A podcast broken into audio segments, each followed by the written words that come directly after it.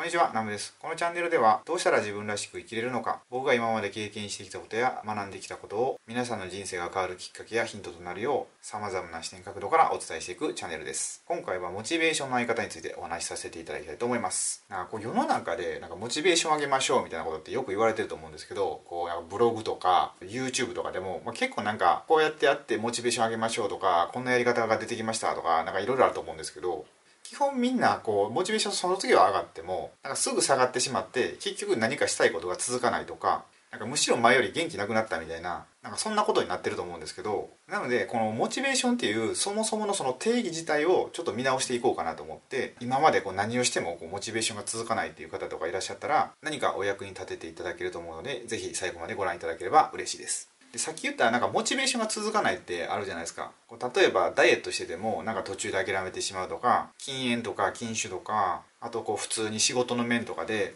ずっとそのやる気を持続したいんだけどなかなかそれを維持するのが難しいみたいな、まあ、これってその人の意志が弱いとか、まあ、そういう問題じゃないんですよね。なんかモチベーションを上げましょうっていうこうセミナーとかってなんかすごいそのセミナーに行った時はめっちゃ元気になるんですけどその帰り道とかってなんかまだ普通に戻るんですよ。シュンみたいな。まあ、その日は家に帰るまでは元気だけどその次の日はまだいつもの自分に戻ってるみたいな。なんかそんな話ってすごいよく聞くんですよね。だから言ったらなんかねカンフル剤みたいななんかちょっとしたドラッグみたいな感じなんですよ。なんか行った時は気持ちいいんだけどまた日常に戻るとなんか素に戻ってしまうみたいな。だから何回もそういうセミナーに行ってその自分のモチベーションを上げ続けるみたいな、まあ、それってそのモチベーションの上げ方としてはなんかおかしいと思うんですよね。だってそのセミナーに行かないとモチベーション上がらないってことは、まあ、何かしらお金とか時間とかいるじゃないですか。それをこう払い続けるっていうのは非常に非効率だと思うんですよ。でこれっていうのがそのモチベーションっていうのを無理に上げても、まあ、絶対下がるってことなんですよ。これね結構前なんですけどあの三輪明宏さんの「アー政府の法則」っていう、まあ、本があるんですけどそれについて撮った過去の動画があるんですよ、まあ、その中でちょっと話してるんですけど三輪さんって風水とかこうスピリチュアル的な話ってよくされるじゃないですか。あの中でもこう天地自然の法則みたいなのがあってこの本のタイトルになってるようにこう政府の法則があるってことなんですよ。プラスがあれば絶対マイナスがあって光があれば闇があってみたいな。だから無理に上げたもんは絶対下がる力が加わるってことなんですよ。このモチベーションで言ったら、まあ、セミナーとかなんか勉強会に行って無理にモチベーションバンって上げたら絶対いつもの自分に戻るんですよ。だからこう何回も行ってあげないといけないみたいな、まあ、そんな感じでねモチベーションっていうのはずっと維持できないんですよね。でちなみにこの元の自分に戻るっていうのがこのコンフォートゾーンっていうのを僕たちは持ってるんですよ。コンフォートゾーンって、まあ、日本語にすると、まあ、心地のいい空間ですよ。だから人間の脳の機能としてやっぱ自分を変化さすっていうのが怖いんですよね。だからいつもの自分でいたいからそういう恐怖とかが起こってくるんですよ。それで新しい自分になれないからいつもの自分に停滞してしまうみたいな。そういう機能を持ってるんですよね。例えばまあ自分の地元があるとするじゃないですか。で地元から離れて全然知らない土地に行ったらなんか居心地悪いじゃないですか。なんかアウェーみたいな感じで。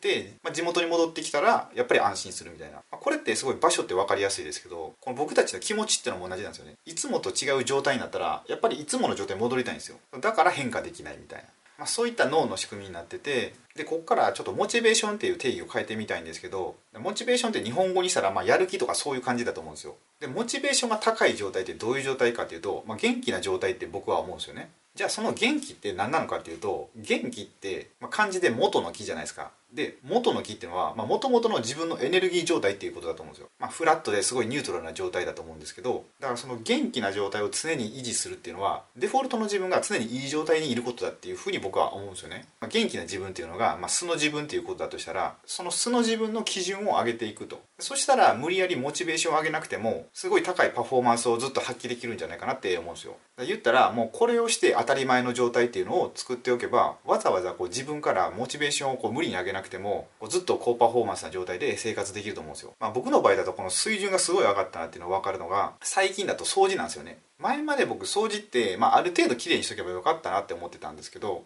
生き方とかビジネスとか、まあ、いろんなことを学んでいくうちにすごい掃除ってめちゃくちゃ大切ってことが、まあ、実感できたんですよ。悟りを開いたお坊さんとかもすごい掃除を大切にしてたりとかあとあの本田技研の本田宗一郎さんもあの人もすごい掃除を大切にしてたんですよ。これなんか僕昔本田技研で、まあ、ちょっと働いた時だったんですよね。機関校みたいな。機関校じゃないんですけど、まあ、派遣みたいな感じでちょっと半年ぐらい働いてたんですけどその時にすごい思ったのがなんかみんな白い服着てるんですよね。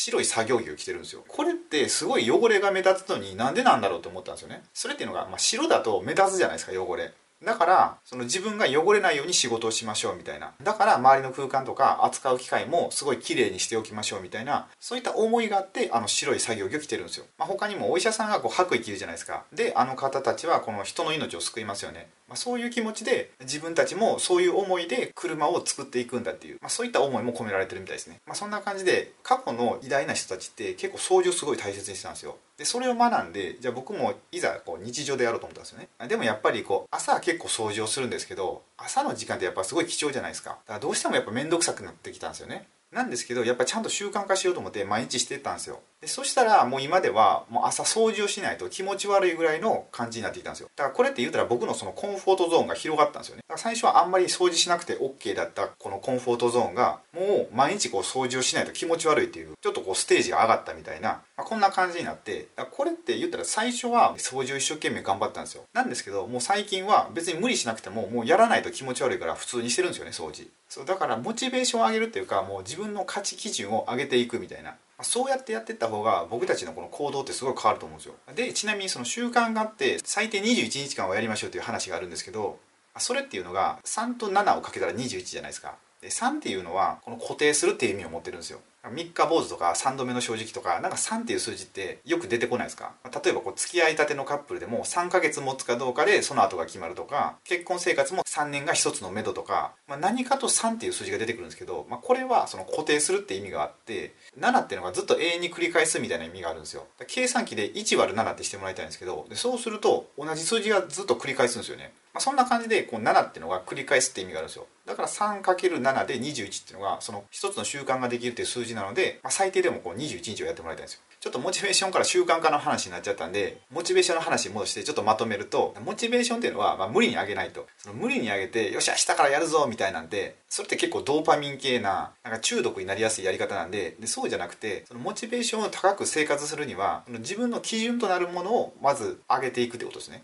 その基準を上げるために習慣化で最低21時間するっていうことをやっていただければモチベーションをわざわざ自分からこう上げようって思わなくてももう勝手にやってるような状態になるんでぜひ一度試してみていただければいいかなと思います。ということで今回はモチベーションの上げ方についてお話しさせていただいたんですけど本当はこうモチベーション維持のためになんかセルフイメージとか自己評価他己評価とか、まあ、いろんな話をしたかったんですけど、まあ、結構モリモリになっちゃうんでまた別の動画でそこはお話しさせていただきたいと思います、まあ、こんな感じで皆さんの何かお役に立てるような動画を今後もアップしていくのでよろしければチャンネル登録をお願いいたします。また今回の動画がお役に立てていただければグッドボタンをポチッとお願いしたいのとご意見ご感想がありましたらコメント欄へお願いいたします。